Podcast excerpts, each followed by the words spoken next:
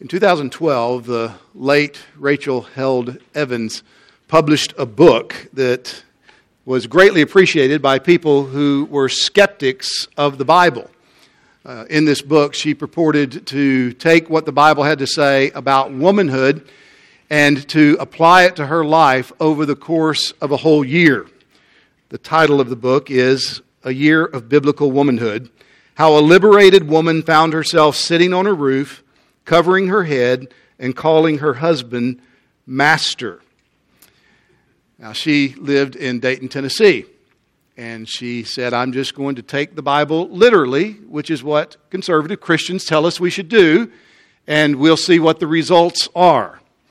And of course, the results were ridiculous.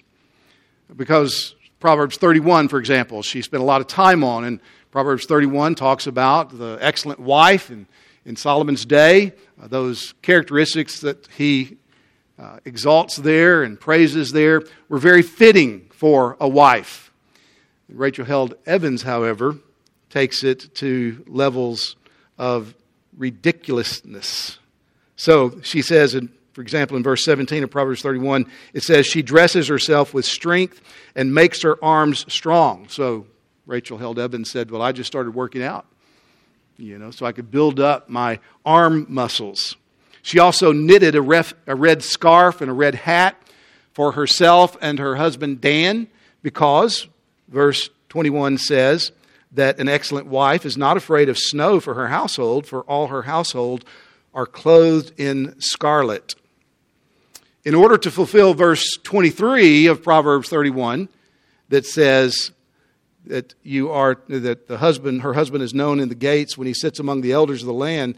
She made a sign that said dan is awesome and went and sat under the welcome to dayton sign uh, in town so that she could literally fulfill what the bible has to say there. Well skeptics read her book and they felt confirmed. They felt validated in ridiculing those who would take god's word seriously saying if you do that, this is the inevitable result. That's not the way the Bible should be taken. Well, to have that attitude is to not take the Bible on its own terms. Of course, you can take the Bible and make it look foolish by trying to make it fit into situations and circumstances which it's not designed to try to comply with but rather to take God's word on its own terms is to understand what God intends to say, has said, and will forever say regarding his will for his creatures made in his image. Failure to let the Bible speak as it intends tells us far more about the interpreter of Scripture than it does about the Scripture it, he or she pretends to interpret. This is particularly true with the law of God. God has given us commandments in Scripture. And these commandments come from Him as the authoritative creator of everything. These commandments come to us as creatures made in His image, not only showing us what is right, but also showing us the good way showing us how we are designed to live. And it's as we get in harmony with what God has revealed that we begin to discover more and more the fulfillment of how we were created to live life as His image bearers in the world. Because God's commandments have been misunderstood and abused so often throughout history, some Christians are tempted to dismiss them altogether and any talk of God's law makes them nervous and causes them to begin to fear legalism because God's commandments have been twisted into legalistic ways of thinking and living by those who mishandled the Scripture. Well, this was the problem that Timothy was facing as he was leading the church at Ephesus. And Paul addresses this problem right off the bat when he writes to Timothy in the letter that we have in the back of our New Testaments that we call 1 Timothy. Certain people were in the congregation and were twisting Scripture, especially God's commandments, in order to teach things and to lead people to do things that simply were not true and were not right. So Paul gives instructions. And I want us to look at some of those instructions that are found in the first chapter of 1 Timothy. Our text will be 1 Timothy chapter 1 verses 8 through 11. We have Bibles in the chairs in front of you and if you don't have a copy that you brought with you, you can find that on page 991 of that copy of God's word. So hear the word of the Lord as I read it aloud, 1 Timothy chapter 1 verses 8 through 11. The apostle Paul writes, "Now we know that the law is good if one uses it lawfully." Understanding this, that the law is not laid down for the just, but for the lawless and the disobedient, for the ungodly and sinners, for the unholy and profane, for those who strike their fathers and mothers, for murderers the sexually immoral, men who practice homosexuality, enslavers, liars, perjurers, and whatever else is contrary to sound doctrine, in accordance with the gospel of the glory of the blessed God with which I have been entrusted. In verses 6 and 7, immediately preceding our text, the false teachers that are troubling the church in Ephesus are described as those who have wandered into vain discussions then, verse 7, he goes on to describe them as those who desire to be teachers of the law without understanding either what they are saying or the things about which they make confident assertions. In other words, they want to be known as knowledgeable scribes. They want people to look to them and listen to them and follow their teachings regarding the commandments of God as if they themselves were competent teachers of God's law. But Paul says they don't understand what they're saying. They're ignorant of the very subject that they want people to regard them as being experts in. And as a result, they taught things that were directly contrary to the point and the purpose of God's law. Verse 4 says that they used the law to teach myths and endless genealogies which promote speculations. Well, in our passage that's before us today, Paul corrects their misunderstanding. And he does so by describing the nature and the purpose of God's law. And the basic point that he makes is stated in verse 8 that the law of God is good. The law of God is good. And he gives us three arguments to undergird that basic assertion. We should stop and consider that statement in and of itself before we look at the three arguments. Because, again, so often today, in conservative evangelical circles, the idea of the law being good seems foreign and it makes people nervous. Today, we very often find people pitting Christ against Moses or the New Testament against the Old Testament, or as if the teachings of the New Testament somehow countermand and overturn the teachings of the Old Testament. And they fail to realize that the God of the Old Testament, who gave us his word then, is the same God who has revealed the fullness of that word in the New Testament. And there's not contradiction, there is relationship, there's distinction but there is a unity to the revelational purposes of God found from Old to New Testament. Because of the things that the law cannot do, people are quick to jettison it and dismiss it as being useless. Well, the law of God cannot make people right with God. It cannot forgive sin. It cannot supply strength to obey its requirements. It condemns and can only condemn those who fail to keep it. And because these things are true, there are Christians who say, well, we no, no longer have anything to do with the law because now we are in Christ. Well, Paul takes that wrong way of thinking and holds it up and completely demolishes it by saying the law of God is good. It's good. Well, how does he make his argument? First, in verse 8 the law of God is good, and it must be used lawfully to see its goodness. We know the law of God is good if one uses it lawfully. he says. In other words, as God intends for it to be used. Now, in one sense, this is self evident. I mean, that's true of everything, right? If you misuse an instrument for purposes for which it was not designed, you can get very frustrated with it. If you take a hammer and you try to go chop down a tree with a hammer, well, you can get frustrated with the hammer and say, This is useless. But it's not designed to chop down trees. If you use a hammer for what it's designed for and start driving nails in, you can see the goodness and the beneficial purposes of that hammer. Well, so it is with the law of God. The law that Paul has in mind here is the Mosaic law, particularly the moral dimensions of the Mosaic law. If you look at verses 9 and 10 and the, the list of vices that Paul enumerates, it's obvious that he has the Ten Commandments in mind. These commandments were spoken by God audibly in the presence of the nation of Israel from Mount Sinai, as recorded in Exodus chapter 20. These Ten Commandments are the only commandments that were written by the very finger of God on tablets of stone, indicating their permanence. It's obvious that the law of God can be used in unlawful ways. This is what the teachers, the false teachers in Ephesus were doing, using God's commandments to stir up speculations. Some misuse God's commandments to try to make themselves look righteous in the light of them, as if they have in and of themselves the ability to keep God's commandments. But that never works. It cannot work. The Bible never allows us to go very far down that road of thinking that any of us, as fallen creatures, can be good enough for God.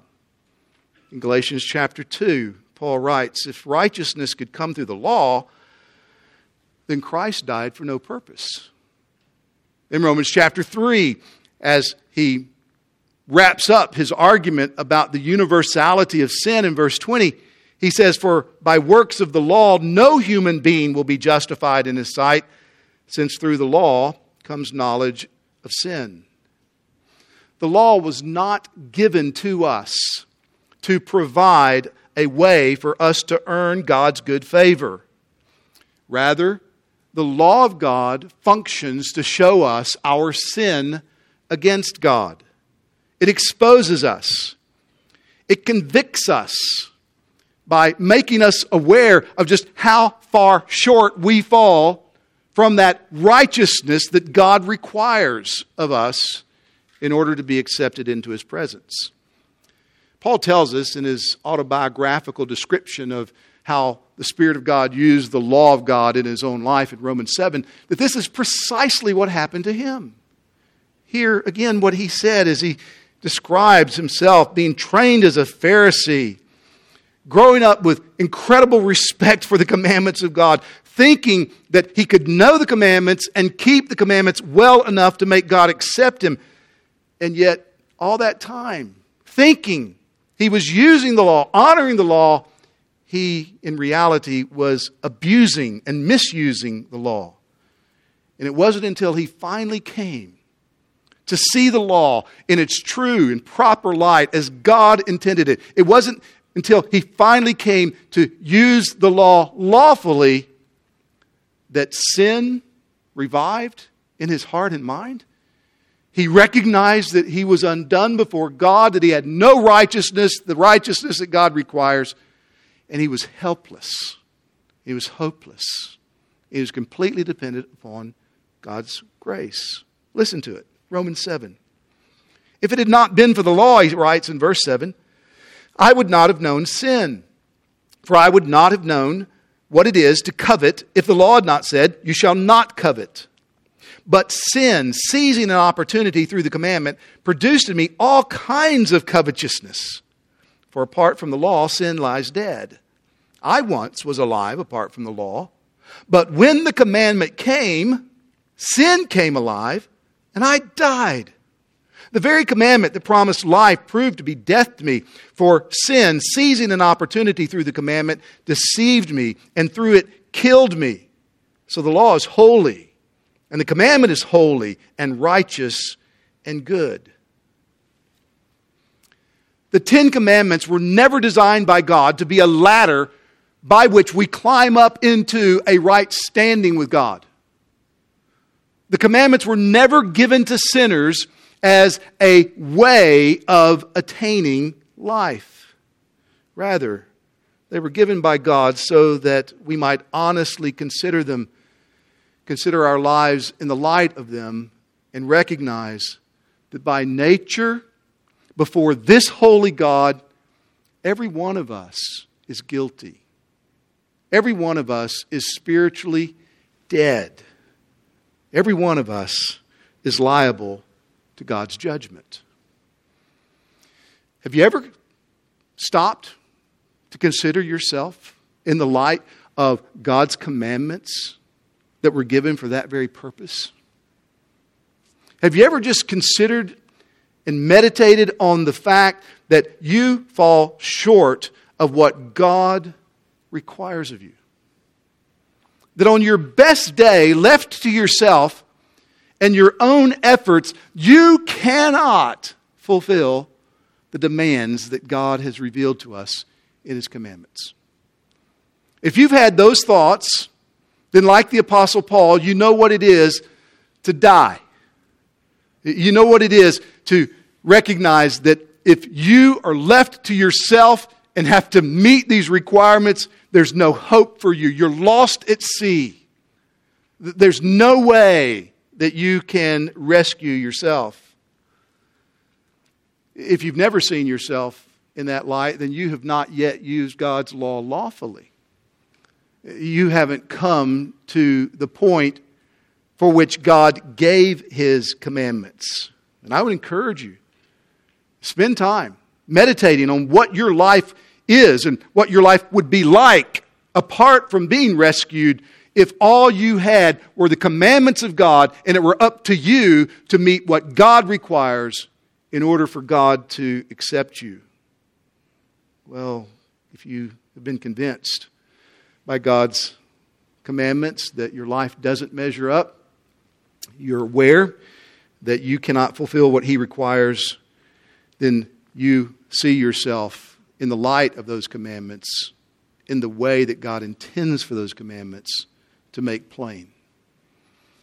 And that's the best place to be to understand your helplessness so that you can look for and receive the provision of grace and salvation for lawbreakers that God has made for us by sending his own Son into the world. Christ has done everything that we are required to do. He came and he kept God's commandments. He lived in accordance with what God requires of image bearers.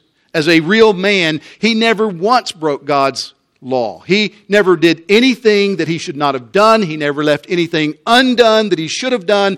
He never harbored a wrong thought. He never spoke a wrong word. He fulfilled righteousness by making God's law honorable in the person of a real human being. And he did that so that all who are in him will be accepted on the basis of his obedience to God's commandments. The law will be fulfilled for us in Christ. I know this is a Bible conference and you signed up to come because you already have interest in the Bible and the things of God, but I also know in a gathering like this that it, it would be foolhardy for me to think that everybody here has been reconciled to God. And so you may know a lot of things. You may be religious and you may have studied your Bible a lot.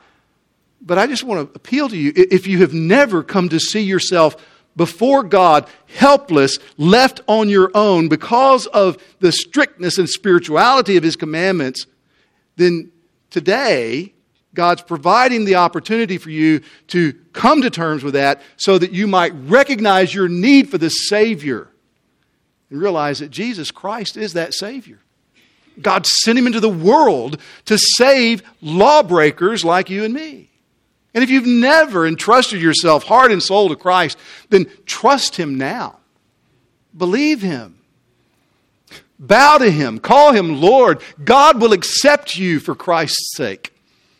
And as you turn from your sin and your ways of trying to make yourself right with God, confessing your sin, and embracing Christ through faith, you can be sure that God's commandments will no longer terrorize you. God's commandments can no longer condemn you because God's commandments will have been fulfilled in the person and work of your Savior, Jesus Christ.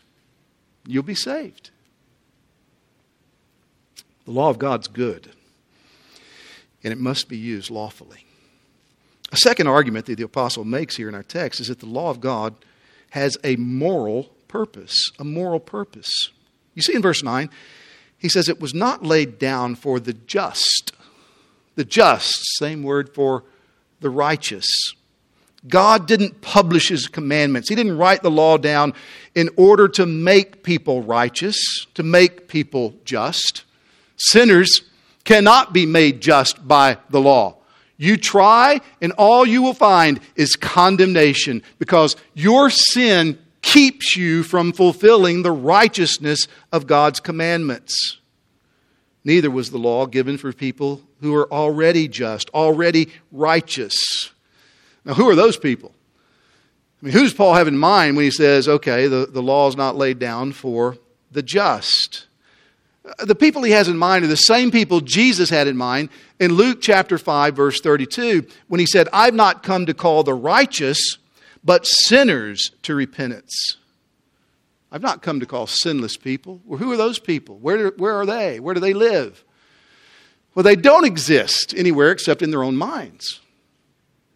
These are people who, who think themselves without need, who think that they are righteous enough for God.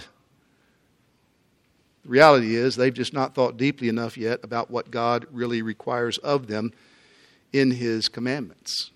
If they were really righteous, if they were really just, they wouldn't need God's law to be laid down for them because they would have already attained the standard which God requires in His law. Rather, Paul says in verse 9, the law was given, it was laid down for sinners.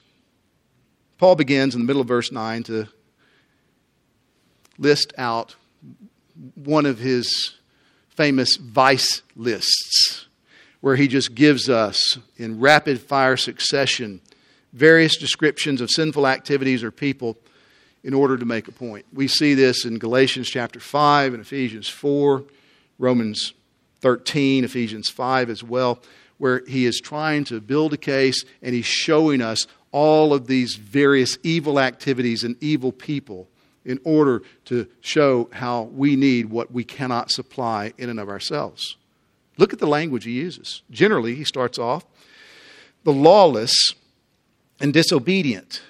These are those who disregard or intentionally violate God's commandments by living disobedient to the God whose commandments they are. Specifically, he goes on to describe people in the light of verse 10 of, of the Ten Commandments. And notice in this list, beginning in last part of verse 9 into verse 10, notice the succession of the descriptions of sin. Notice the order in which these, these vices are listed. They follow the very order of the Ten Commandments as they were given from Mount Sinai.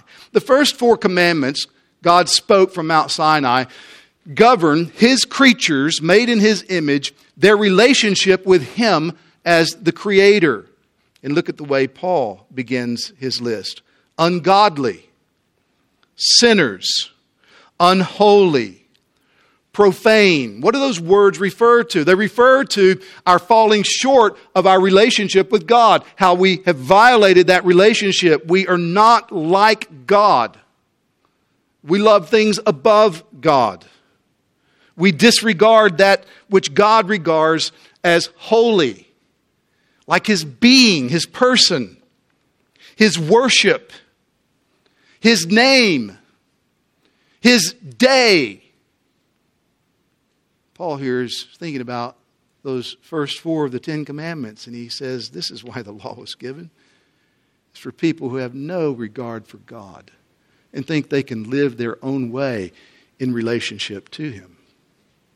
The last six of the Ten Commandments govern our relationship with each other as image bearers of God. And look at how Paul follows down that last portion of the Ten Commandments. Those who strike their fathers and mothers in violation of the fifth commandment that tells us we're to honor father and mother. Murderers in violation of the sixth commandment, which prohibits murder. The sexually immoral, men who practice homosexuality, in violation of the seventh commandment that prohibits sexual immorality. Enslavers, these are kidnappers, slave traders, in violation of the eighth commandment that tells us we must not steal. Liars, perjurers, in violation of the ninth commandment. Do you see what Paul has in mind? It's obvious. He's telling us the law is given to expose the lawlessness of people who are separated from God. And then he adds this inclusive statement and whatever else is contrary to sound doctrine. Anything and everything that is outside of acceptable parameters which are established by sound doctrine. That's a medical term. It means healthy. Uh, the adjective comes from the medical world to describe that which gives life, that which gives health. What does Paul have in mind here? He has in mind true teaching, correct teaching. His point is that there is a way of living that corresponds to right teaching. There's a way of life that ought to grow out of a right understanding of what God has said. Doctrine and life go hand in hand together, and what you believe will shape the way that you live. And if you live a lawless, disobedient life, then you're living a life that is contrary to sound doctrine. The law of God has a moral purpose. It exposes sin and reveals what God says is good and right for us.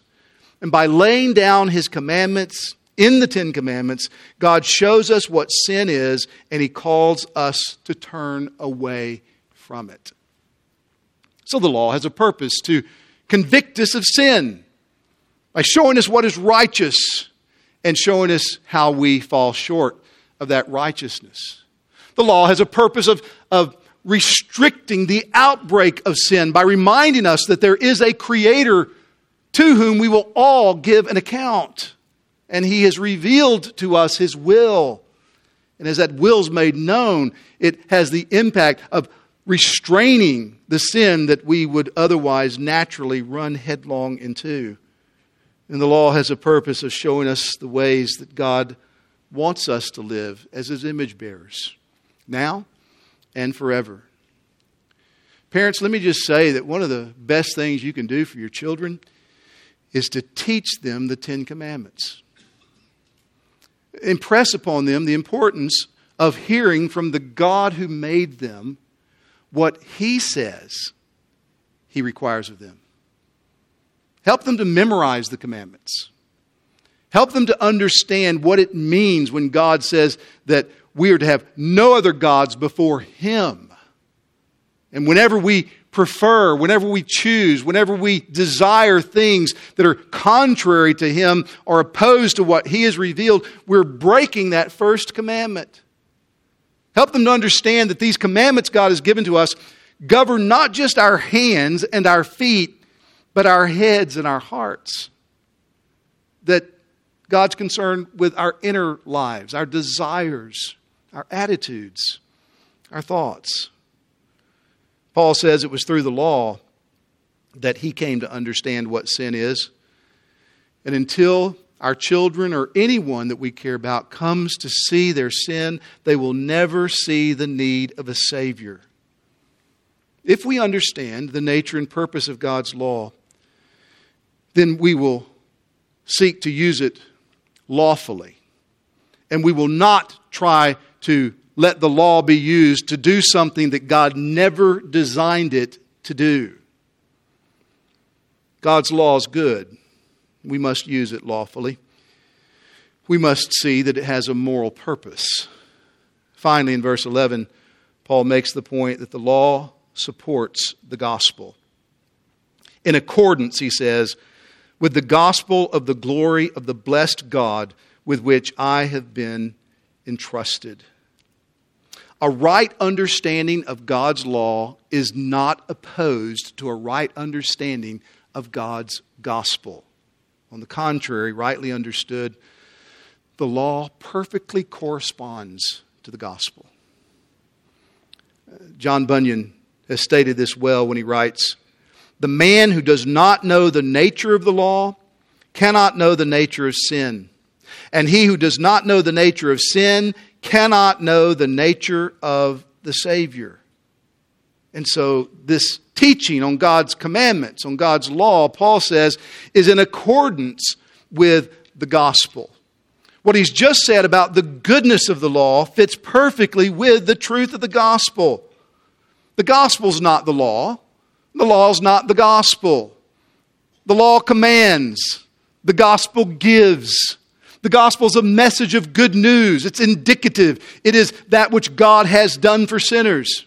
It's all about Jesus Christ, who He is, what He's done, and why that matters. And as we answer those questions from the Scripture, what we are doing is we are proclaiming the gospel, the good news of salvation for people who are lawbreakers and who, left to themselves, have absolutely no hope of ever attaining the righteousness that God requires. Paul says, right understanding of the law is in accordance with the gospel. Paul, the man who was entrusted with the gospel, an apostle, sent to make the gospel known, an ambassador representing Jesus Christ, whose life, death, and resurrection is the gospel. Paul, a steward who knows one day he's going to give an account for how he has handled the gospel, says this teaching on the law it's not contrary to the gospel, it is in accordance with, it harmonizes with the gospel. The law tells us what God requires, the gospel tells us what God supplies. The law says, do this. The gospel says Jesus has done that by his obedient life. The law says, pay this. The gospel says Jesus has paid this by laying down his life on the cross. The law says, be righteous. The gospel says, Jesus is my righteousness. The law says, the soul that sins must surely die. The gospel says, Jesus has died so I might surely live. The, the law exposes us, the gospel redeems us. This understanding of law and gospel has been well summarized in a little poem that was attributed to John Bunyan, and it goes like this Run, John, run, the law commands, but gives us neither feet nor hands. Far better news the gospel brings. It bids us fly and it gives us wings. What God requires, He gives. So the purpose that He has for His law completely accords with the purpose that He has for His gospel. The law cannot make a sinner right with God, but it can show a sinner his sin and make him know his need of a Savior in order to be right with God. It is in this sense that the law prepares the way for the gospel by revealing the bad news of our sinfulness, thereby making us know and feel our need of a Savior, and making us grateful for the good news that Jesus Christ came into the world to be that Savior. And as we trust Him, we can be sure that the law has been completely, forever satisfied on our account. And with Him, we can learn to love the law. We see that the law is good. It's right. It reveals what's right, but it is good. This is the way God intends for us to live. And in Christ, as we live according to his commandments, we discover more and more that fullness of life that Jesus came to provide.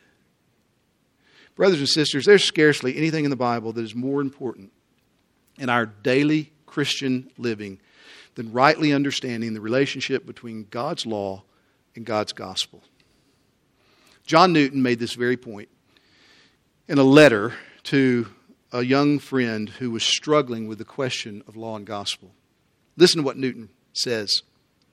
Clearly, to understand the distinction, connection, and harmony between the law and the gospel and their mutual subserviency to illustrate and establish each other is a singular privilege and a happy means of preserving the soul from being entangled by errors on the right hand or the left. The right understanding of the law is in complete harmony with the gospel. And notice how Paul describes that gospel the gospel of the glory of the blessed God. It's God's gospel. He planned it,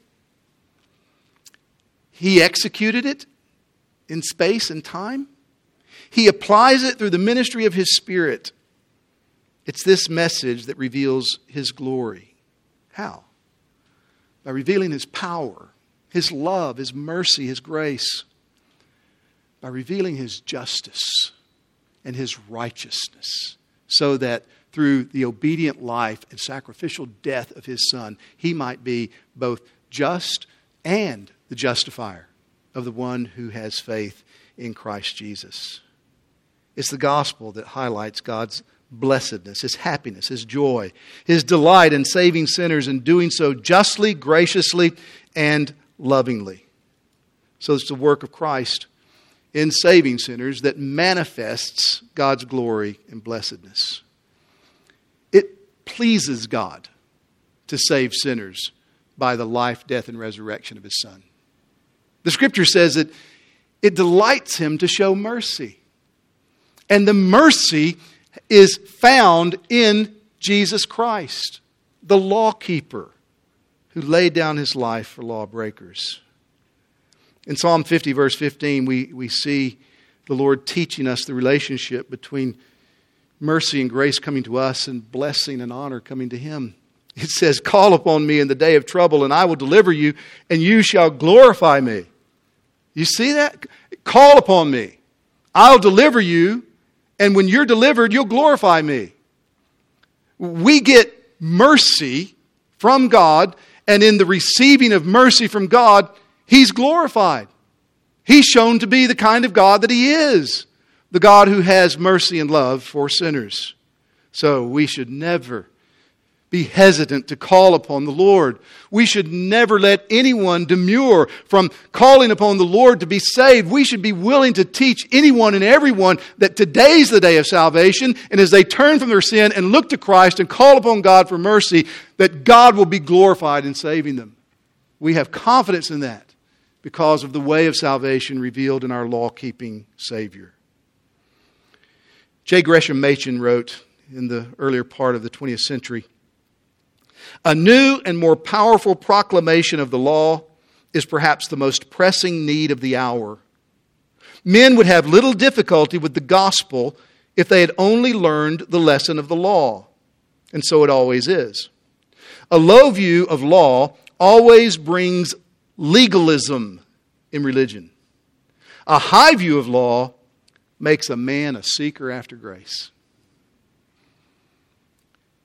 This idea that we've overemphasized the law, or if we do overemphasize the law, we'll promote legalism, doesn't understand how to use the law lawfully. It's a neglect of God's commandments that promotes legalism. Because everybody's going to live by a standard. You're going to have a standard. And if you do not understand and commit yourself to and submit to God's standard, it doesn't mean you're standard less. It means you're operating on some other basis, which is legalism. The law of God's good. God's people must come to see this in a fresh way, with fresh resolve and confidence in the Lord who's given his commandments to us. The same God who gave his gospel to us to save us gave his law to us to rule us. And it's only as we take his commandments seriously and guard against misusing the law that we can fully appreciate the gospel.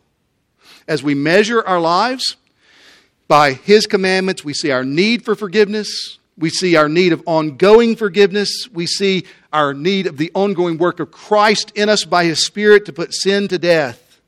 And the work of Christ that He has accomplished to secure such forgiveness becomes amazingly good news. Because we recognize in and of ourselves, left to ourselves, we cannot attain it. We can't. And the more clearly we see that, the more amazing it is what Christ has attained and how he has done so for us. As we embrace him with faith and receive that forgiveness, our love for him is kindled and it grows. And as our love for the Savior grows, our desire to please the Savior grows. And Jesus said, If you love me, you'll keep my commandments. Not so that God will accept me, but because He has accepted me in His law keeping Son. And I want to be like Him. I want to become more and more like Christ. So take God's law seriously, learn it, respect it, don't misuse it. Rather, let it show us the right and good path to follow. And commit yourself to following that path as you live by faith in Jesus Christ. The law's good. Let's use it lawfully. Pray with me. Our Father, we thank you for giving us your commandments. We ask your forgiveness for neglecting your commandments or fearing the way they've been abused so often to such a degree that, that we run away from them, thinking that if we give attention to them, that we will somehow become legalistic and miss your grace. Oh God, teach us. Teach us that the law is good. Teach us how to use the law lawfully. I pray for parents that you would help parents to do this with their children, that they might bring them up in the nurture and admonition of the Lord. Help husbands and wives to do this, that we might fulfill our roles to our spouses more. Help single adults to see this clearly so that they might chart their lives and their courses according to your commandments and not what the world tells them they ought to be pursuing. Help those that are elderly, widows, widowers who are finishing their course. Oh God, help them to do so with joyful obedience to your commandments as they set their hope and their faith in Jesus Christ alone.